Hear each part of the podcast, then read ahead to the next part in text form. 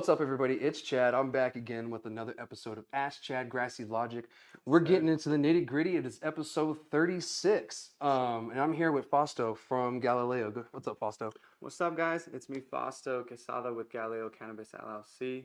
We're a newly licensed retail store based out of Albuquerque, New Mexico. So glad to be here. Appreciate you having us. Appreciate you all coming down, man. You know, driving down, from making that trip. You know, I'm gonna be excited to hang out afterwards, and we'll have a pretty cool session and everything. Heck yeah. Hell yeah, bro. So yeah, guys, as you said, they're from Galileo and everything. We'll get to that in a second. Today's episode, we're gonna be talking about a few things. Of course, we're gonna talk about Galileo, but there's also some stuff happening within the rules of the CCD, and also there was like an interim committee that happened yesterday. I covered it a little bit, but today I'll cover a little bit more in bulk. We'll have a good conversation about it, and we'll talk about it more. So anyways, let's get into the episode today. So let's talk about Galileo Cannabis Company. So before we do, though, tell the people a little bit about yourself, how long you've been in the industry, you know, what's your passion and everything that drove you into this. Okay. Yeah, so I am born and raised out of Albuquerque, like I already said. So I barely got into the cannabis industry probably about like 2-3 years ago. Uh-huh. I actually got into a really bad accident, a snowboarding accident. I broke my pelvis and sacrum, and it kind of drove me more into the cannabis industry. I'd always smoked occasionally with like some buddies and stuff. Yeah. But never really took it too serious. And after I got into my accident, one of my close buddies, he's like, dude, let's see what we could do about opening up a dispensary, like at least coming up with some ideas. So yeah, we sat there and we kind of ran with some like different names. We were sitting there smoking and just looking at the stars, and so that's kind of like where like I kind of got into the industry, I guess. And I really love the medicinal side of it. I definitely like the stories that you see, like kind of where it goes in and changes people's lives and stuff like that. But I definitely I'm not bad. I shitted that one. No, don't worry about it, man. You did a good job. No, that was great explaining it. But I mean, no, that was great. You did a good job. You know, like it's. We got some reactions back behind stage. We got some reactions. But we keep it moving, man. You know, that's a great. You know, like there's a lot of passion behind that, and I could tell. You know, like there's a lot of information you want to give out, and sometimes it's just like Yeah. But no, totally, I get it. You know, like you're in this. You know, you got hurt, and then you realize cannabis is a medicine for you, and it's changed your lives. Like so many people, myself. You know, so many people that were in the medical cannabis industry for so long here in New Mexico, I've been in it for 10 years now, it's going a little ridiculous how long I've been here.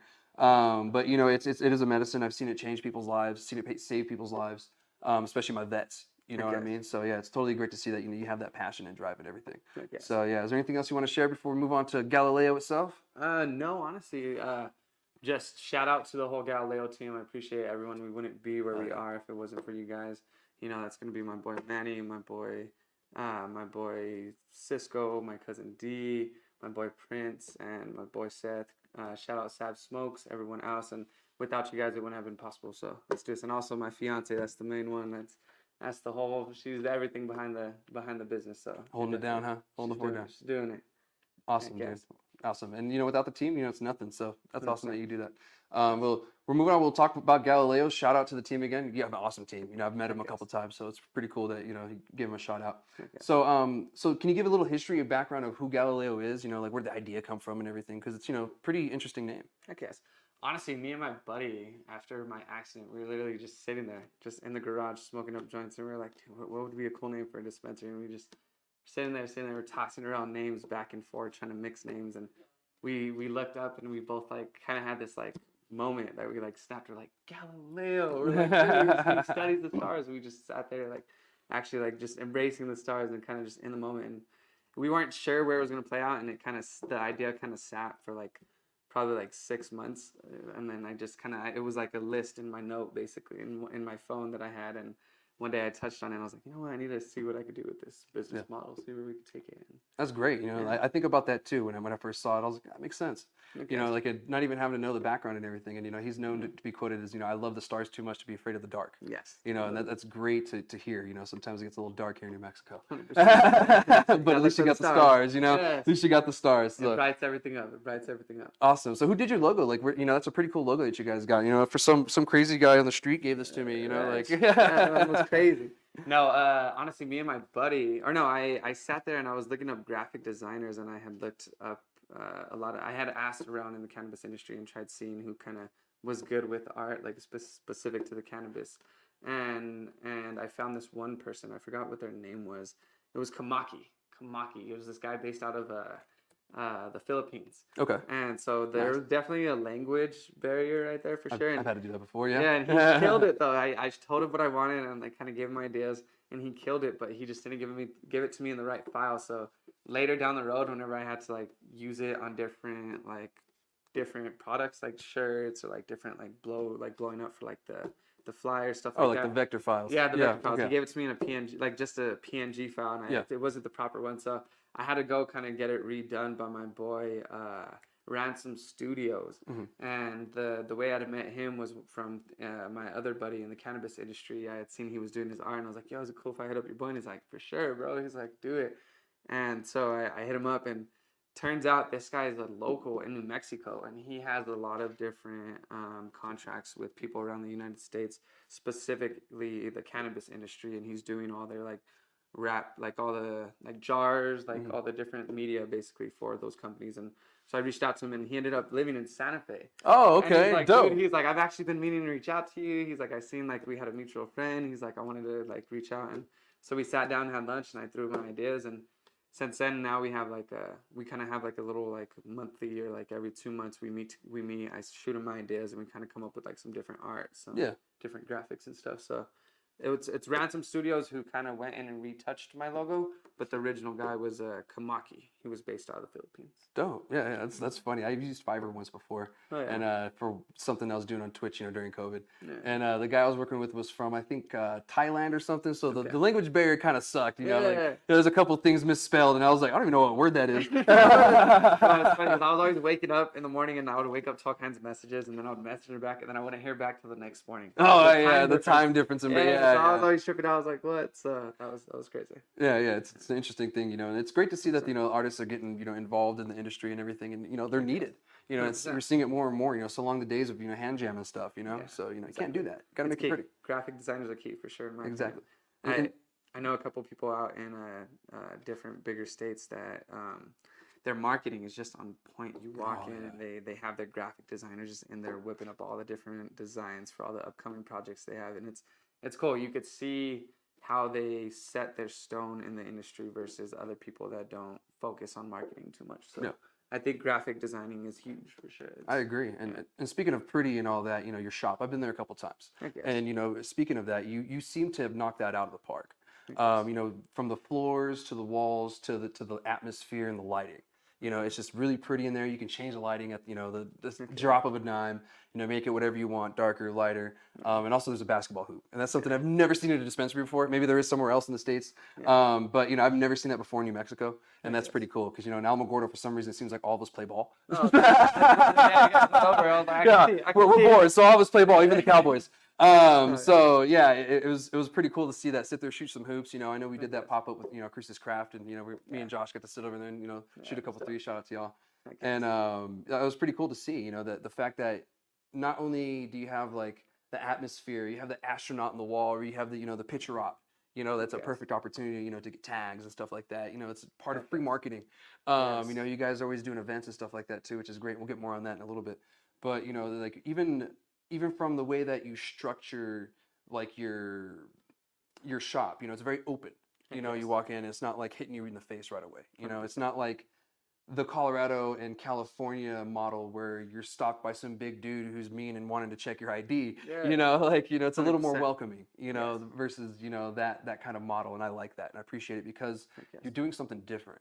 You're not following the same model. You're thinking outside of the box, and that's something I can appreciate. And that when I walked in, I was like, Galileo. Oh yeah, dude, I love that. Yeah, and that's exactly what we were aiming for whenever we were designing everything. Is me and my fiance were walking through and we're like, all right, everything has to we're about experience. We want to create an experience here. Yes, you walk into dispensaries, you're crammed, you can't turn a corner usually without kind of bumping into someone else, or knocking over something. So we definitely do have a lot of space, and we're working on utilizing a lot more of our space and kind of making it a little bit more, not crammed, but definitely we have a couple spots where we're like, all right, we need to put stuff here. We need to definitely catch a couple different audiences, I guess. But But that was one thing we were after. Is like we wanted people to walk in and feel like they were in a galaxy, like the stars. Like as soon as people walk in, the floor just catches you. You know, and that was our main thing. Is I had gotten a couple quotes,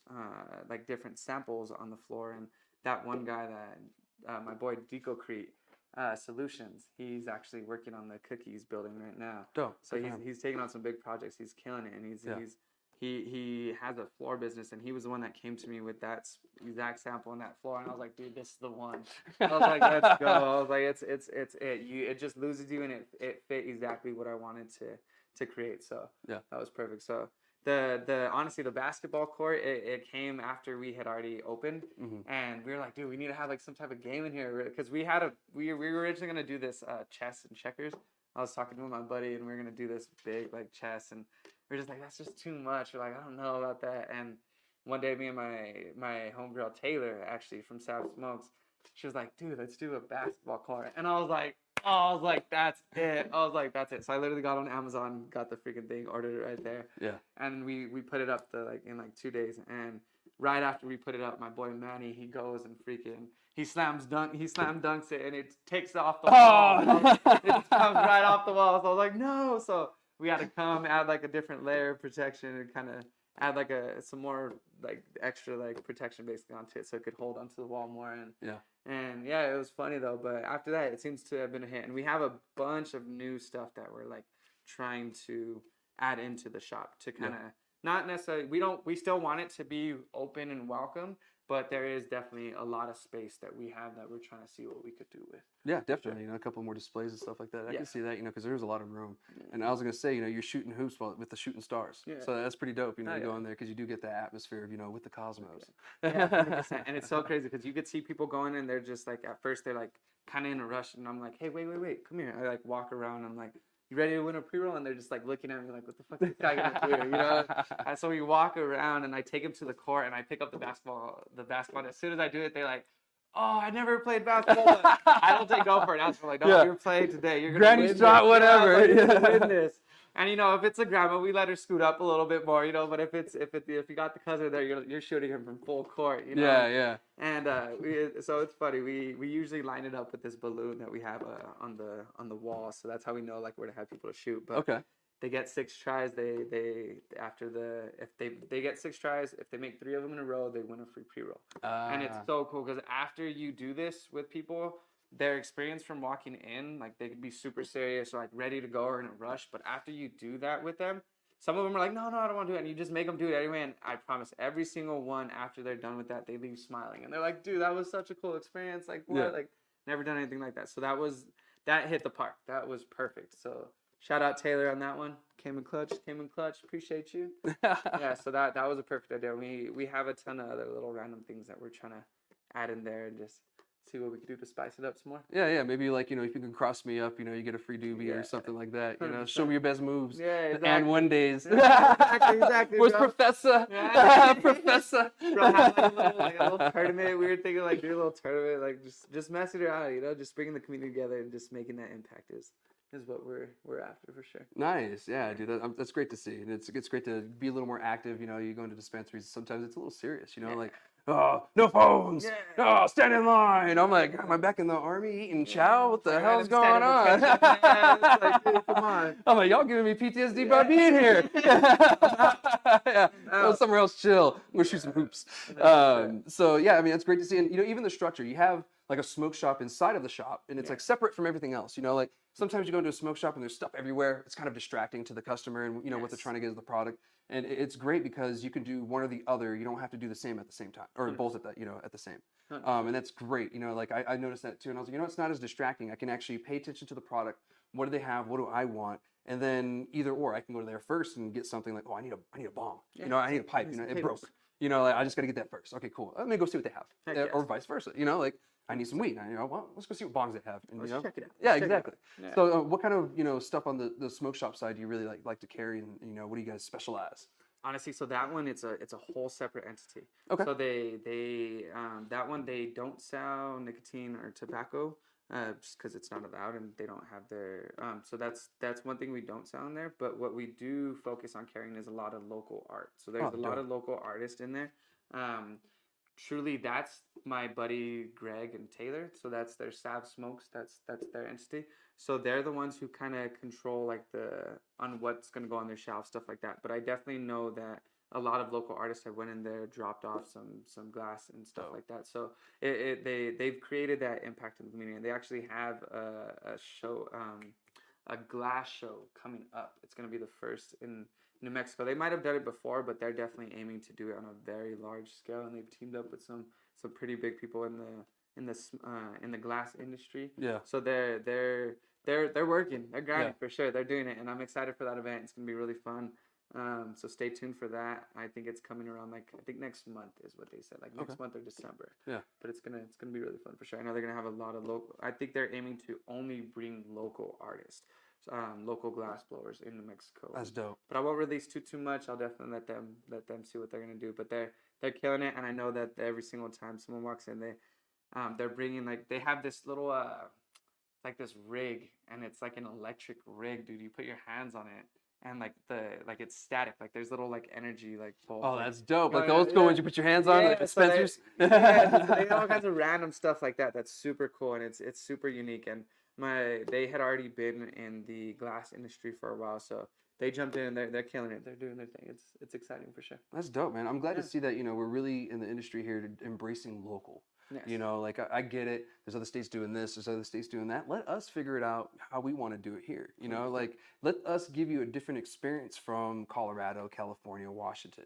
Because I've noticed even when I go to those states, I do get a different experience. So let us figure it out. And you're on that path too. And other people can really take note and say, okay, let's think outside the box and make this New Mexico. Let's do something cool.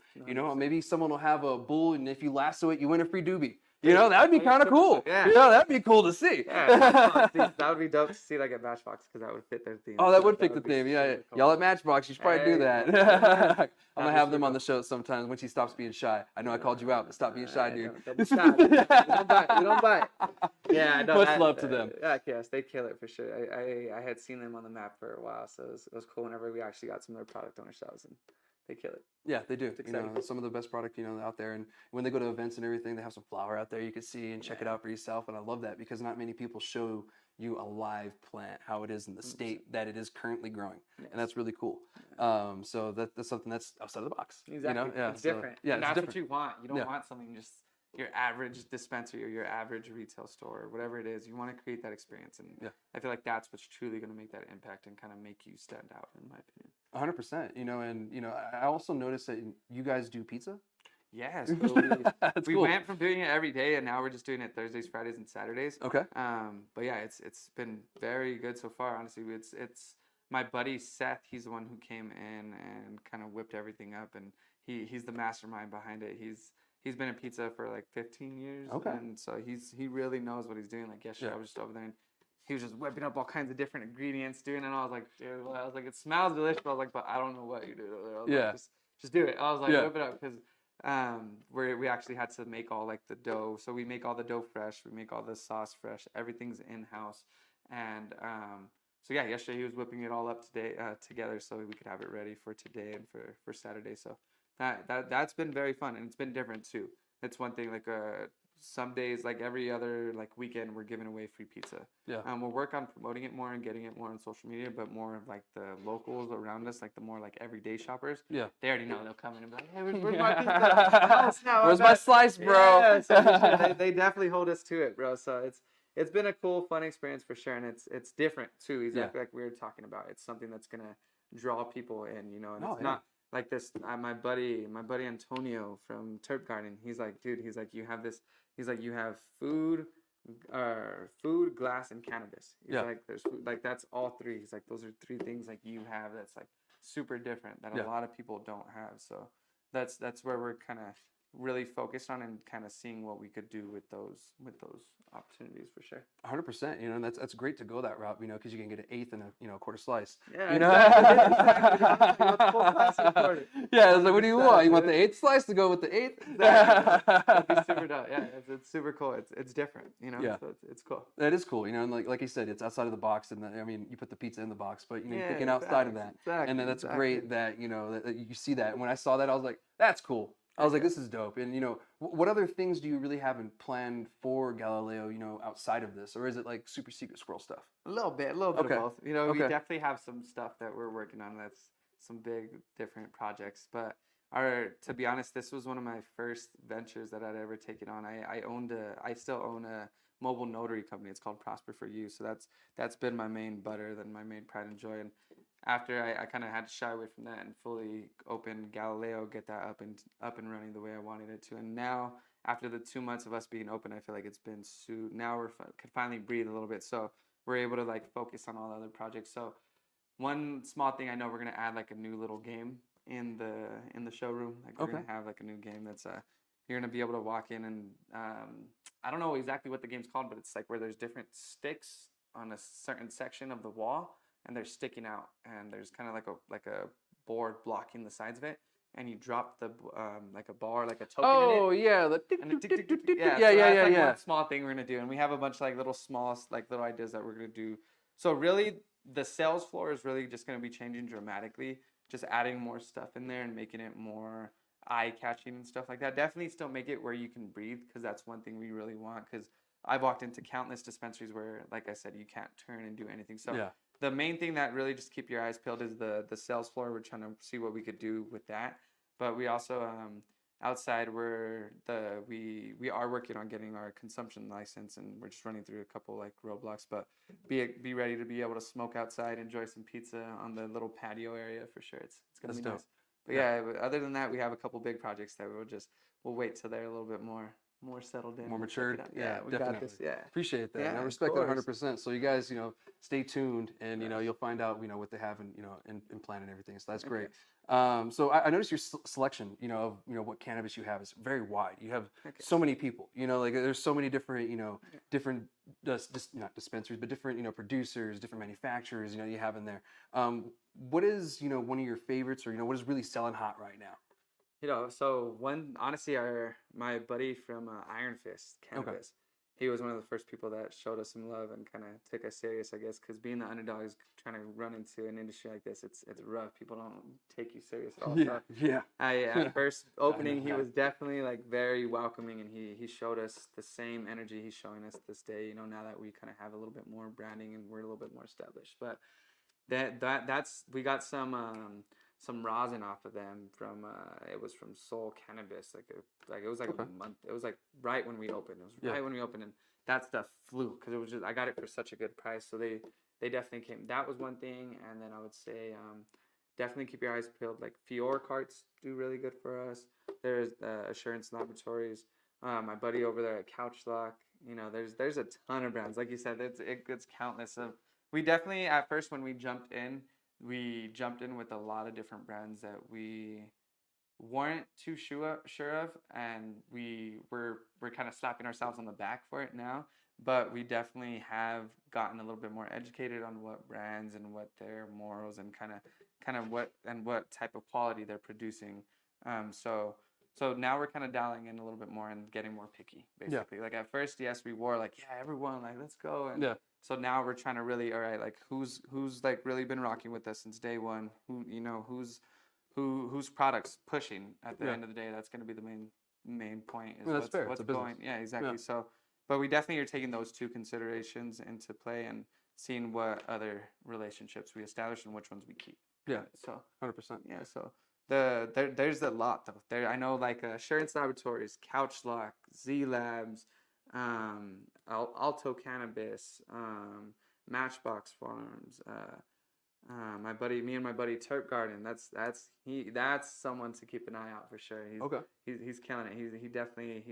He's coming in hot. Me and him have a lot of different stuff planned. So that's one. Those are probably like some of my top favorite brands for sure. Heck yeah, bro. Yeah, and thank you for sharing that. You know, and speaking of, I mean, there's one that is in there you didn't mention. So you have a cousin in the industry too, right?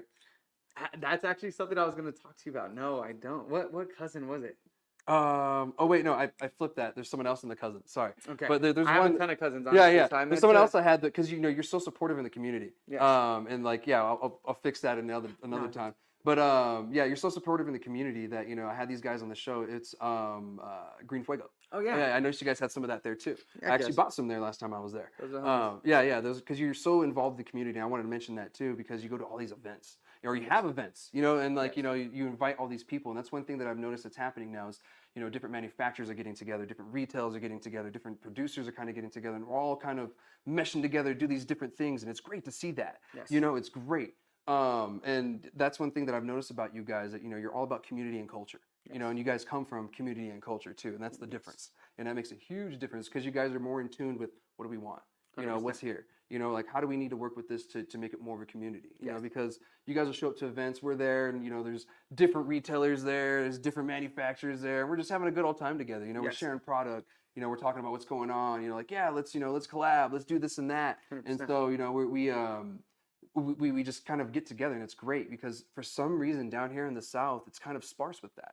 You know, it's slowly kind of getting together, but there's still a lot of And I think it's because during the medical days, we were so spread out, and there wasn't as much of a community like it was in Albuquerque. And, you know, and we kind of are behind in community when it comes here, because you can tell it makes a difference, you know, like a total difference. And it's just great to see that you guys are, you know, almost in the forefront of being a part of community. You know, like anytime I go to Albuquerque, I'm seeing the events, you guys are a part of it, you're putting them on, you know, especially with the pizza stuff. You know, the pizza stuff is great. And so you guys, you know, shout out to you guys 100% for, you know, going the extra mile to do that. You know, like not many people were like, oh yeah, we're not going to, you know, bother ourselves with doing pizza too. You're like, no, bring that shit on. Let's do it. You know, like let's make the pizza. Let's sling some pizza. 100%. Let's do it. So, you know, it's great to see. What else do you have in plans for the community, like, you know, events and stuff like that? Do you have anything you want to share in that front? 100%. Like, honestly, we have countless events that we're working on with the moment with different businesses and stuff. So that was one thing that I noticed, that the industry was so, it's cutthroat. You know, it's hard to work with other retailers. It's hard to work with manufacturers, producers, you know, the communication, nothing's always aligned properly. So It's cool whenever you were actually all able to get together as one and see what we could all do together, you know. And it's amazing. Like I've seen a lot of different events that I've been at or I've hosted, that I've seen other people, like different brands that were able to connect and start collabing and stuff like that. So I love that. That's what we're after. We want the community to work together. We want everyone to engage together. We're not, there's enough bread for everybody, you know. Let's all work together, let's all help each other, and let's grow. You know, I know at the end of the day it can't always be like that, and you have to be careful with who you share what with, but that's one thing, is we really want to bring everyone together, especially the cannabis industry, and just really see what we could do together and see where it could take us, because there's an event that we got coming up what is it? It's October 27th. I'm sorry. Okay. October 27th. It's our trunk or treat. Yeah. So dope. That's going to be our first event that's targeting giving back to kids. So we're actually going to have everyone's going to be handing out the candy, all that normal stuff, the vendors. Mm-hmm. But we're actually also going to be out, like giving hygiene stuff and like clothes.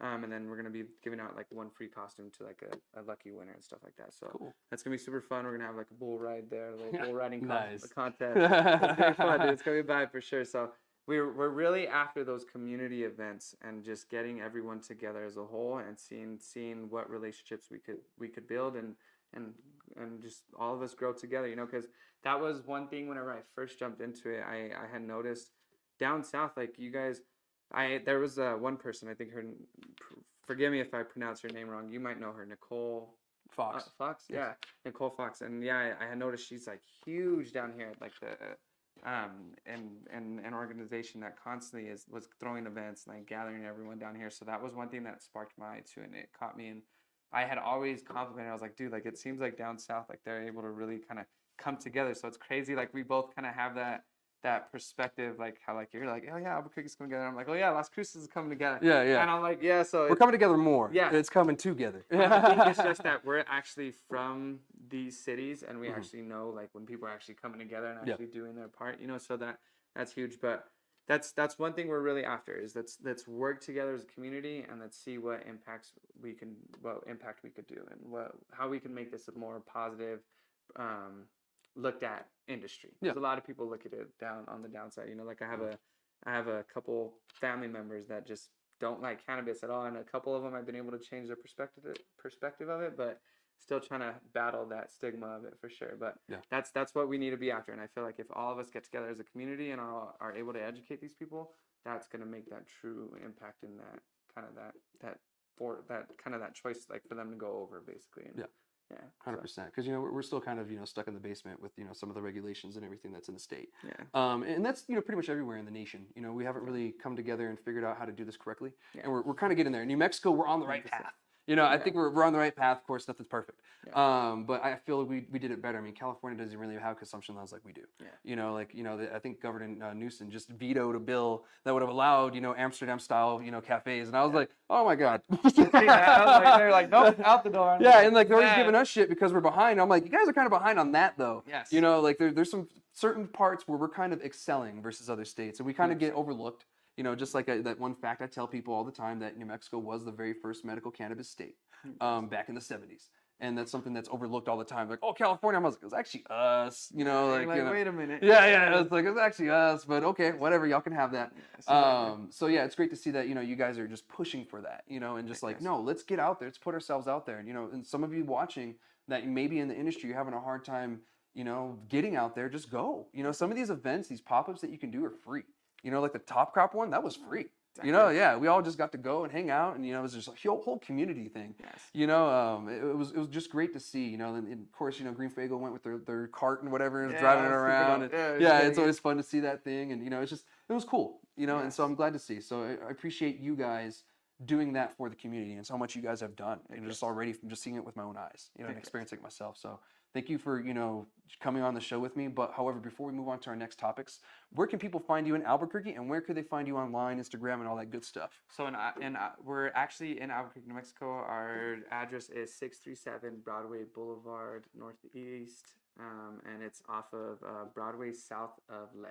So it's right in the heart of the city, and our Instagram is Galileo_cannabis_LLC. Our first profile got shadow banned, so you have to type in all those specific underscores to find us now, but we're still out there. We're not stopping, and we're pushing through it. And our Facebook, I think it's just Galileo Cannabis LLC. Okay.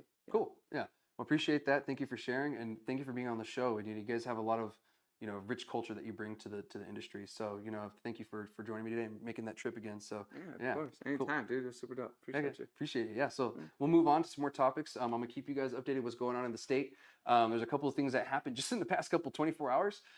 So yesterday, it looks like an intern committee hearing happened, and I'm not too sure if it was in Santa Fe or where it was exactly, because I got it at almost probably the last 40 minutes of the hearing is probably where I got to view. And what the area that I caught really was focusing on license closure. And that's been a big, hot, controversial topic here in the state. We should close. We shouldn't close. It'll save businesses. It won't save businesses, this and that. And really what I got was the legislature was very standoffish when it came to closing licensure. And we can't really blame them or anybody else if that's the case, because some of these people from out of state don't know the history in New Mexico, what we've dealt with.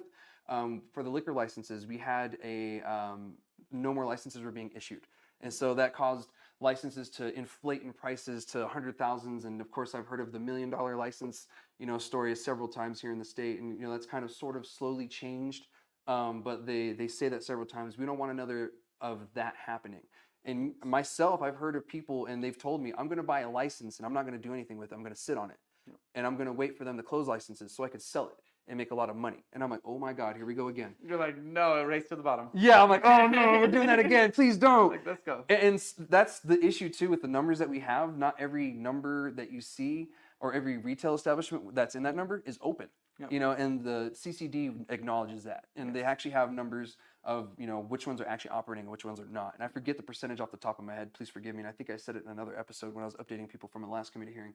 And for some reason, these people think that's what's going to happen. And these legislators are like, no, we don't want to do that, because they probably know that's happening, and they're kind of like, oh my God. And they did bring up, a few good points. They said, well, what about these towns that don't have a dispensary just right now for now? It's only been 18 months, it's a year and a half, that we've been in this industry so far. And, you guys are kind of, we need to chill out, and a lot of people are just, kind of stressed. I get it.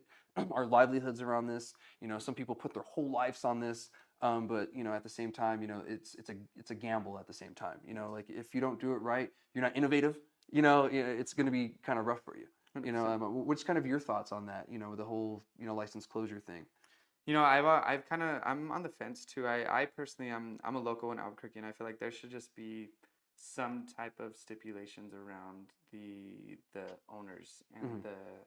And there should be some type of, like, basically, like, if they don't have a certain, if they're not from here, basically, yeah. in my opinion, like, if it's other people coming in from all these saturated markets, from these saturated states coming in, that's where something should be drawn. I'm not sure exactly what, and mm-hmm. I would really have to sit there and kind of come up with more of a analytical plan for that. But I feel like there should be a cap on the licenses personally, but I've also heard the exact same thing where if they do put a cap on the licenses or they stop the licenses, it's going to raise the price for the current licenses, and then everyone's going to try to go sell their current yeah. license. And it's another race to the bottom. Yeah, so it's kind of exactly like you said. It's double-edged sword. Exactly. So it's really, I think there should be a cap, and I believe it would help, in my opinion. I think there wouldn't be, because literally, right, luckily where we're at, there's not too many other dispensaries. There's, I think the closest one is like 6 minutes from us. Okay. But you have dispensaries that are literally like 1 minute, not even 1 minute from each other, like just across the street from yeah. each other. Like, oh yeah, same here. It's crazy, and yeah. it's there's certain areas of the city, especially Albuquerque, that it's just saturated. I'm like, dude, if you're not a well-established brand already, and you're trying to come and compete against some of these big dogs, and you're right across the street from them, it's super hard to do that and try to. So it's definitely interesting to see how it's going to play out, and I'm curious to see. But in my opinion, yes, there should be a cap. Yes, and you know, to be honest with me, at the very beginning, I was for a out-of-state cap or an out-of-state ban. Yes, altogether, and that's something that I had pushed for. I said we need to give ourselves an opportunity, because we're going into this with only 33 producers. Yes. You know, we're not ready. We don't have enough product. Let's allow the New Mexicans to do it first for, I don't know, first 3 years, and then we can allow the out-of-state entities come in, because yes. by then the federal laws may change. And to be honest, that timeline seems to be correct still, because this year it looks like the federal laws may change. So by then, that timeline still would have helped us out, and to kind of avoid where we're at right now, because a lot of the people that got into this came in with very little capital, you know, and still some, you know, today, you know, are still going in with very little capital. And to me, I don't find that to be the best route to go when you're going into this industry, because you need to be fully funded.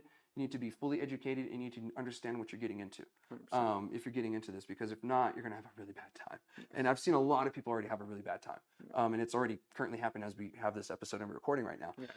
Yes. It doesn't stop for them, poor things. You know, the pain continues. There's still time back there. Yeah. And, you know, and I think another thing that was scared the legislators is we had very limited licenses during the medical years, and you both, all of us in this room essentially know that that was terrible for us. Yes. You know, they wouldn't expand it to where it made sense, you know, like I'm from El Gordo, as everybody knows. And when I moved back from Hawaii, after I got out of the military, you know, that's where I was, and that's where I became a patient. We had no dispensaries in El Gordo. Now there's a ton.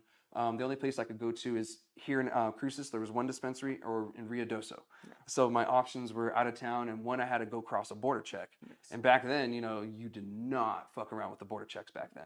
Yeah. The medical program was totally different. It was so strict in the state that, you know, it almost didn't make sense, except for the PPL part, you know, like growing your own cannabis. Okay. That was the only part that kind of, you know, kept a lot of people in the program, or, you know, just some legal protections that we did have until we expanded it around 2019, 2018, which is fairly recent, you yes. know. So I think that's another thing that scared them, because it caused so many issues. You know, there was, you know, shitty supply. There was, you know, the quality was terrible. Yes. You know, like it's only getting better, you know, now. Yes. You know, like now it's barely getting better, and we're kind of healing from that. And I think that's the other idea with it. That they have. And, you know, there's a lot of people that, you know, we're not too sure what it's going to do, you know, if we close licenses. You know, it's kind of like an idea. Like, I think this is going to work, so, but we're not sure, you know, because other states have tried it, but this is New Mexico. You know, if we try to do things that California or Colorado does, it doesn't really work, yes. you know, and not all the times. There's certain little things that will work, you know, here, but for the most part, it doesn't. And that's one thing that I think from them and from hearing them, that's what they're getting at. And another thing that they brought up, and I didn't even think of this myself, was entitlement. They feel that a lot of people are entitled to the license when we don't own the license. It's given to us, you know, it's pretty much leased to us by the state every year. Yes. You know, we have to renew it every year. If you owned it, you wouldn't have to do that. Exactly. You know, like you'd maybe pay taxes. So that's one thing they wanted to remind people is like, you're not entitled to this license. You know, please respect it that way.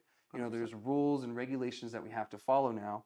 You know, this is a regulated industry, and I understand some people out there, you know, They want it to be just like tomatoes, and I'm with you on that, but there's a way things are and a way things should be. And right now, we have to follow these rules, and we have a chance to do something amazing. Yes. And we're on track to do that.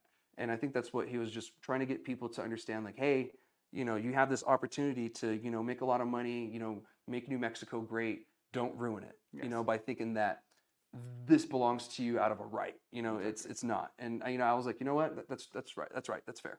You know, it's a little wake-up call because the CCD is cracking down. I think the last time I was in Albuquerque this past weekend, someone mentioned to me that they have an illegal consumption task force or something like that.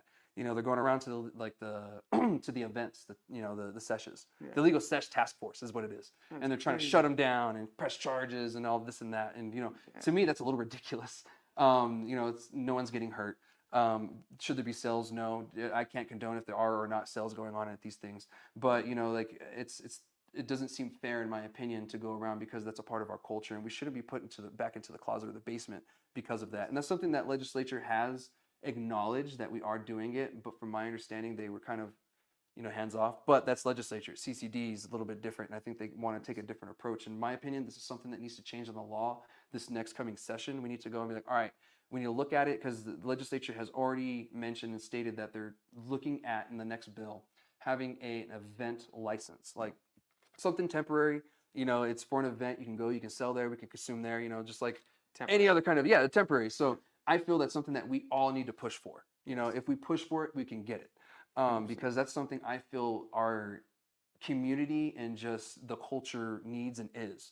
Yes. You know, we should be allowed to go to the park somewhere, you know, and have a event like just they do with the wine fests, yes. you know, like, and the only difference between me going downtown and being next to someone smoking a cigarette or a vape is a 3-foot flimsy fence, yeah. you know, and I've seen it in Albuquerque, it's here and out, you know, in Cruces. And so yeah. I don't think that's very fair either. You know, like let's make it make sense. 100%. Yeah. And you know, I don't know how you feel about that, but that's just kind of how I feel. It's like, let's make it fair, yes. you know, like let's stop that stigma, you know, and that's one thing that I'm still fighting for, is to kill that stigma. And you guys are too. Yes. And you guys are doing a phenomenal job at it. You are too, man. You're killing it. Thank you. No, it definitely makes sense. Exactly like how you said there, you used to struggle so much to have to find your medicine. Mm-hmm. You would either have to go to Rio Doce or way down to a certain area to find it, and now it's everywhere. Yeah, you know, yeah. It's saturated. Can't throw a rock without hitting. Yes, exactly. So it's like everyone saw the business opportunities and they went for it. You know, and you definitely got to respect the hustle. You got to respect the grind, and you could see it. And it's crazy to see like how much it's gotten though. And exactly, kind of touching back on what you said about the out of state like ban, basically. Like I stand strong on that. I feel like that's huge. I feel like this is our time to shine. This is yeah. our time to put our education, our resources, everything that we've worked for to shine. You know yes. what I'm saying? So I feel like that's huge, and I agree. It's, we want to build us. You know, all these other brands that have already established, they've already done well. They've already done good for themselves. And if they're obviously having to jump ship from that state to come over here to see, because they see an opportunity, yeah. then it's definitely a little rough. You know, there is a couple big time brands that like are more engaged in the community yeah. and more kind of involved in the community. Like I know there's like a wild yeah. They came through our facility. They showed nothing but respect, educated all of us, and you could see how they're actually like trying to really kind of focus on that community drive and helping each other. So that's dope. Yeah, that one was super fun. And then in regards to the consumption lounge, that one, yeah, it's crazy how like there's so many gray areas. I yeah, feel like with no, that there one. Is. And they, like how you said that first, it seemed like they weren't really cracking down on it, and the legislator at least, they didn't seem too focused on it. Like it was like, oh, we know they're happening, but we just don't really, we're not focused on it right now. And then now to realize that the CCD is like having people go around to kind of target those events and like actually see what they could do. I feel like it's a little excessive. Yeah. And I feel like they could definitely be putting their time to something else that would be more beneficial. Mm-hmm. But, you know, I understand it. At the end of the day, there is these licenses for a reason. And like you said, it's not just something that's going to be, you don't own it. That's yeah. not your license, yeah. you know? So you have to work hard, and you have to make sure you're educated enough and make sure you know where you're jumping into before you do it. You know, it's a crucial business, and they're looking for, whether it's it's not really a CCD, it's more your competitors. Your competitors yeah. are constantly on edge, looking for anything that they could like report you to the CCD for. Even if there isn't anything they could report you, they're still going to report you. Yeah. You know, so the CCD is going to be up your neck checking everything out. So just it's just, I think it's truly important when these, that they clear up those gray areas. Like you said, yeah. A lot of people don't know, and a lot of people aren't, either they didn't have the proper capital, they didn't have the proper knowledge, whatever it is, they need a little bit more kind of clear, like a little bit more clear instructions, I guess, on some stuff, you know, specifically the consumption lounges. Like I remember we contacted the CCD and tried to, get like kind of like a checklist, how like the producers and manufacturers and the retail stores have. And they sent me an article and they're like, oh, you got to read this. And it was like 52 pages long. And I was like, no. I was like, all right, we're still going to read it. I was like, well, you could have been more like specific. You know? Yeah. So it's definitely like that's something, you know, like instead of having people out there looking at like these events that people are smoking weed. And then, like you said, there's already wine festivals. There's stuff that people are already doing stuff like that. Why can't we do that? And I think it's just so fresh. Yeah. And I think that eventually, I hope it does come. And I would love for that. That'd be super cool. Could you imagine just going to an event and just seeing all of the top producers and manufacturers around, being able to actually sell you their product? And, you know, and I know Route 66 Organics was kind of after that. And that's one thing that was really different about them too, is their facility, they were looking to get all of the manufacturers in-house, their producers in-house, you know, and that's smart. Everyone's in-house, everything. You don't have to go and restock, because that's already a brand in-house that's making sure they're stocked themselves. Yeah. So I think that would be super cool, is just making sure that let's see where it goes with those events. Basically, I'm really interested in, we're all about events. Like we're all about getting the community together and just networking and resourcing, but I think there definitely is a line, and you just have to get educated enough on what you can and can't do. Yeah. So it's 100%. Yeah. So it's I'm interested to see how like everything plays out with the consumption lounges, because I've seen a ton of different ones. Yeah. A ton, and I've seen like some even close, and I'm very interested to see like how everything plays out with it, I guess. Yeah. So. Yeah, me too. You know, and we're seeing it, you know, live here in New Mexico, living here, and we're seeing everything change. And we're on a sped up timeline. I've said that, you know, several times. We're on a sped up timeline compared to other states. Yeah. The other states' bubbles didn't happen until about 2, almost 3 years into their, you know, industry. You know, we're seeing a year, you know, into the industry, that bubble popped and shoo, things went crazy. We did a weird thing like this with the licenses, and now they're on a downward spiral. We're at 1,013. We're down from 1,040 a couple months ago. Okay. So we are seeing a downward trend. And I do see that's just the natural trend. And from watching other states, the same thing happened. You know, the people who just can't make it aren't going to make it. You know, because the average sales in the state for dispensaries is $50K. Yeah. You know, and that's not very high. And so, you know, that's not much to pay your bills, because that $50K isn't the $50K you get to keep. You know, there's all, you only keep a small fraction of that. You know, like that doesn't leave you a lot of wiggle room. Exactly. You know, like there's here in Cruces, TopCrop, they're making probably $200,000. Down in Sunland, $900,000. You know, so yeah, they're able to operate a little bit, you know, more smoothly than, you know, other places. So, you know, you look at $50,000, like, oh my God, you know, and I've looked at some, they're making $10,000, $8,000 a month. And I'm like, how are you still around? Yes. You know, and, you know, to be honest, it's unfortunate, but from the get-go of this industry, it was meant for people to open up and shut down, and for people to be, competitive kind of thing. You know, may the best competitor win at the end of the day. 100%. And we are seeing that now. It's unfortunate. I'm sorry to those who are going through that now, or if you have shut down or whatever, but this is the game we decided to play. And at the end of the day, we all knew that this was the plan from the very beginning too. And also, you know, closing licenses, like I said before, doesn't guarantee anybody being saved either. You know, like if you're struggling now, who's to say you're not going to struggle as soon as they close the licenses? And if you have the capital to try again, you can't, you know, because you kind of shot yourself in the foot there. Exactly. So that's another side of that sword that sucks. You know what I mean? And it's rusty. Yeah, and it's super, super rusty, and I hate it. So that's one thing that I thought about recently. I was like, well, I mean, who's to say they're going to get saved? You know, like, you know, closing licenses, that's not a guarantee. You know, like the reason of closing licenses was to allow people to shut down, you know, like, and if you don't know you're not going to make it or not, or if you're not sure and anything can happen, you know, that could be a shot in the foot. And that's another thing I kind of got from the legislature too, you know, just kind of squeezing out from what they were saying. It's just like, okay, you know, I can kind of see that kind of being a thing, you know, where, you know, like who's to say you're going to be around, You know, like anything can happen. You can get hit by a bus tomorrow. Exactly. Yeah, yeah, and then your business is gone. Exactly. It's gone anyway. Yeah, yeah. It was pretty tough, but now it's gone quicker. Yeah, that was really gone. Exactly. So, you know, that was more of the gist of, you know, what they're talking about in the interim committee. And, you know, there was a panel of, you know, maybe 6 people from the industry. And, you know, regardless if, you know, you and I agree or don't agree, I kind of felt that 6 people isn't enough to really tell what the industry really wants. Okay. You know, and it's kind of unfortunate that keeps happening. And I kind of feel town halls around the state needs to happen with the different state representatives that are, you know, from those areas. Yes. You need to start holding town halls and figuring out what do you guys want and need through the industry, and it needs to be more advertised than it normally is. You know, normally I feel like one of the only people, and there's been a couple helping me out lately, putting information out. You know, I know they say it's on the website, this and that, but people don't look. You know, they look at Instagram, they look at Twitter, they look at Facebook, and everything. And when stuff's on that, they see it a little bit more, and it's more exposed. Yes. So here's a tip for you in the state: use social media.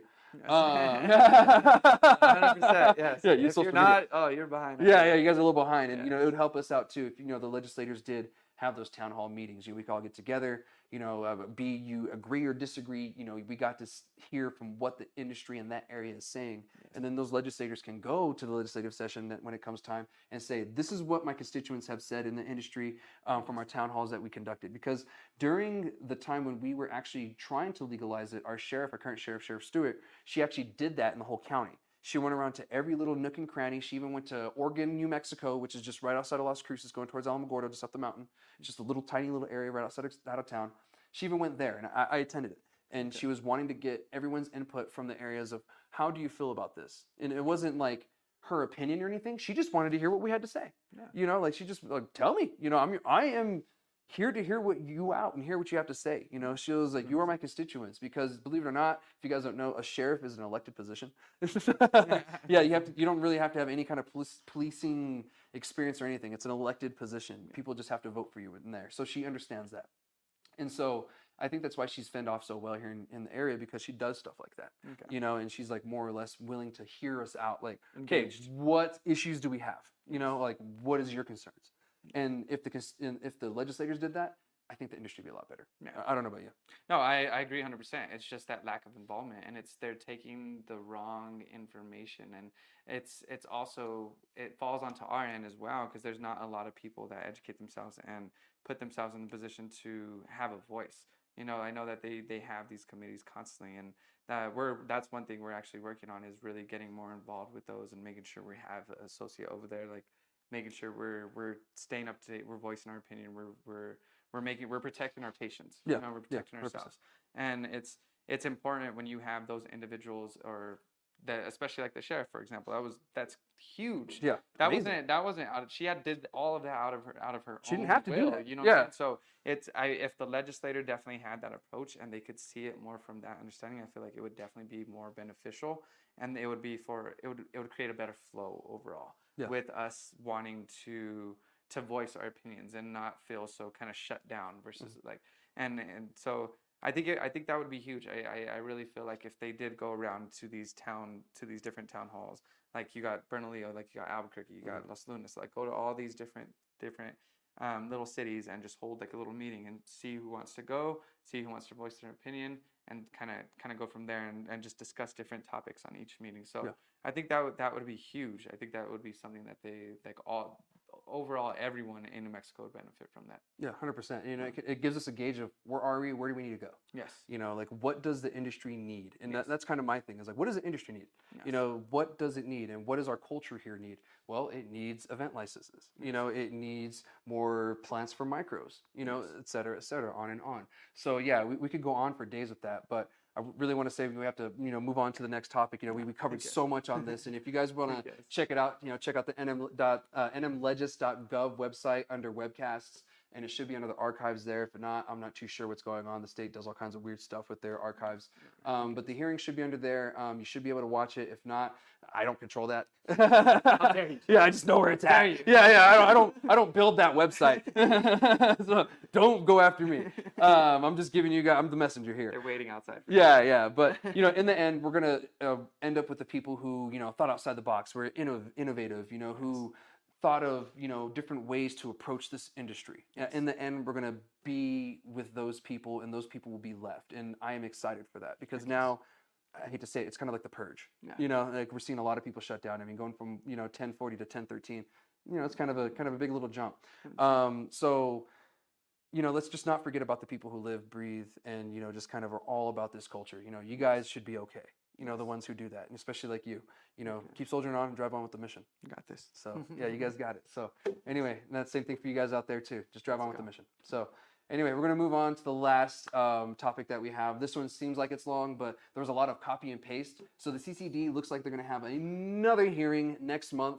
I believe it's on the 9th or it's on the 12th. There's a 9 in there. I think it's at 9 a.m. I'll have to get you guys the exact dates. But I did have it on the Facebook group, the NM Area 420. But it is going to be next month. It's going to be most likely in Santa Fe.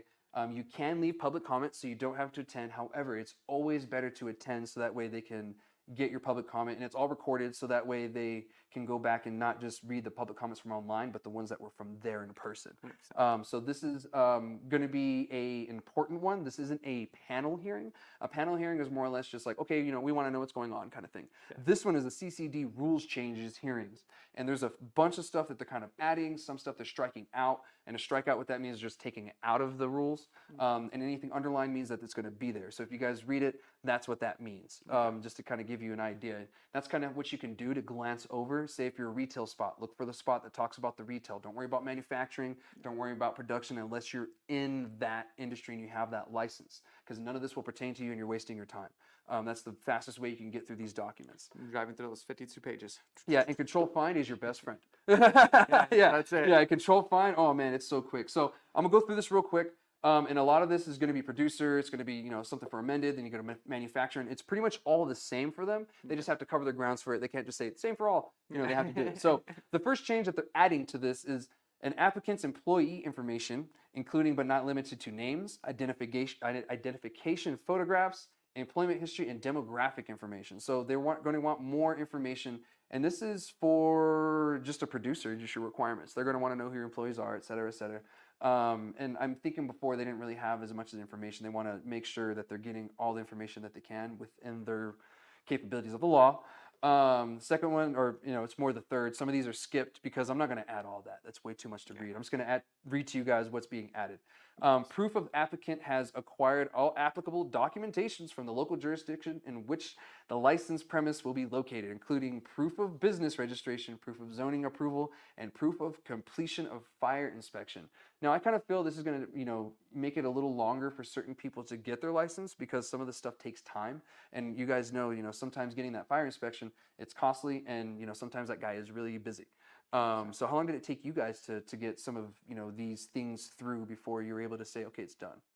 Honestly, we luckily it was a huge learning experience. So last year in July, we actually had our first property, our commercial property, and it was our first building that we had ever obtained on a commercial area, I guess, and. That one, it was a huge learning experience. Basically, we were able to get all the licenses, all the zoning, everything at that building.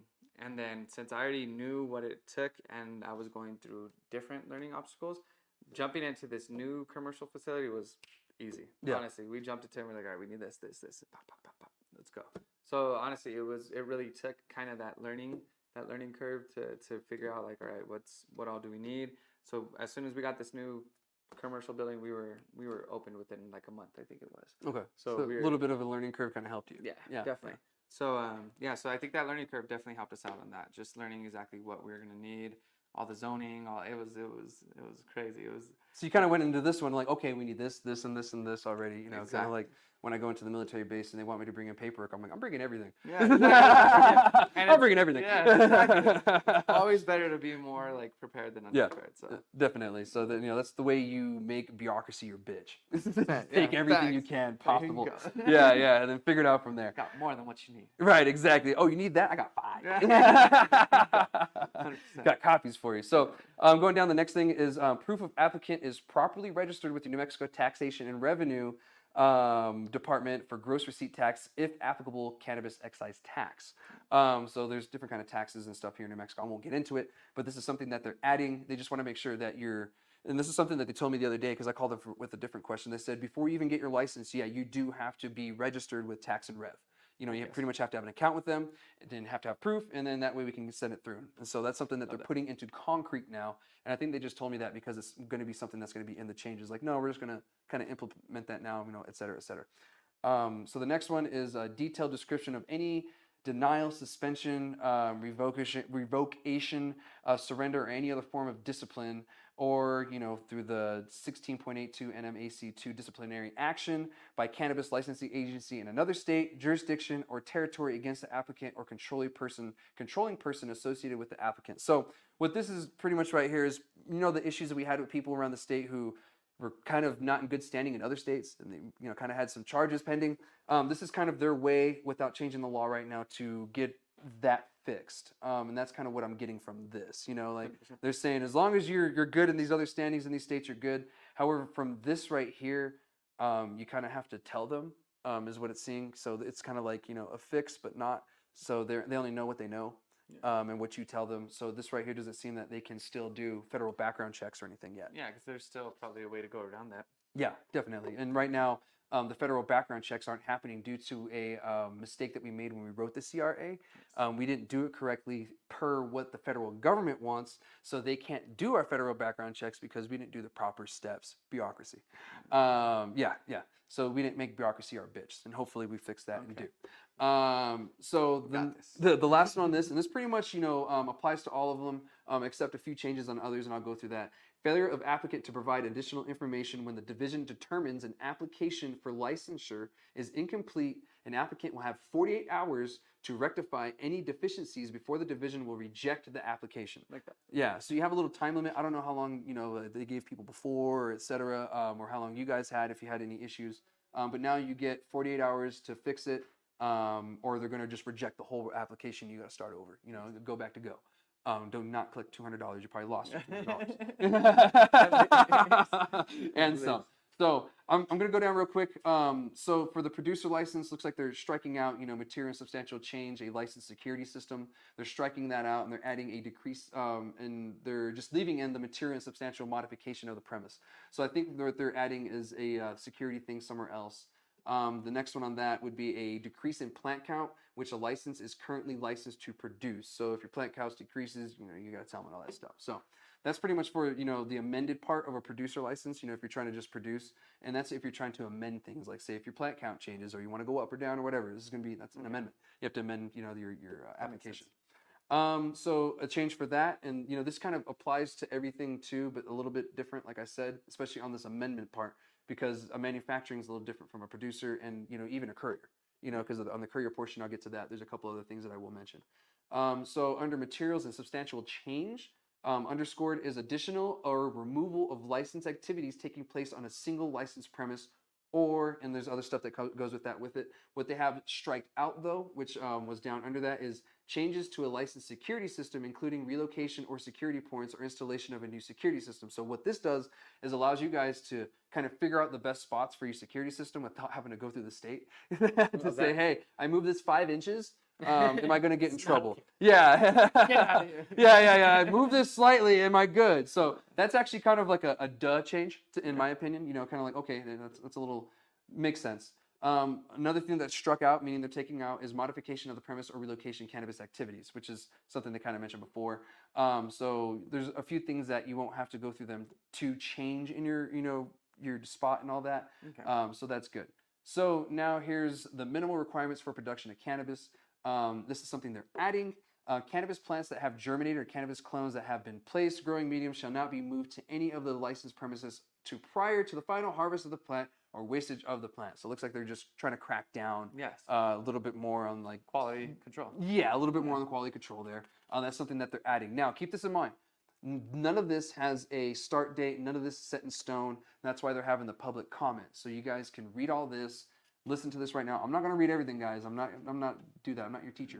I'm going to read a portion of it. We'll have the link in the description of where to find these documentations. I'll get Gino that. He's looking at me like, where the hell is it?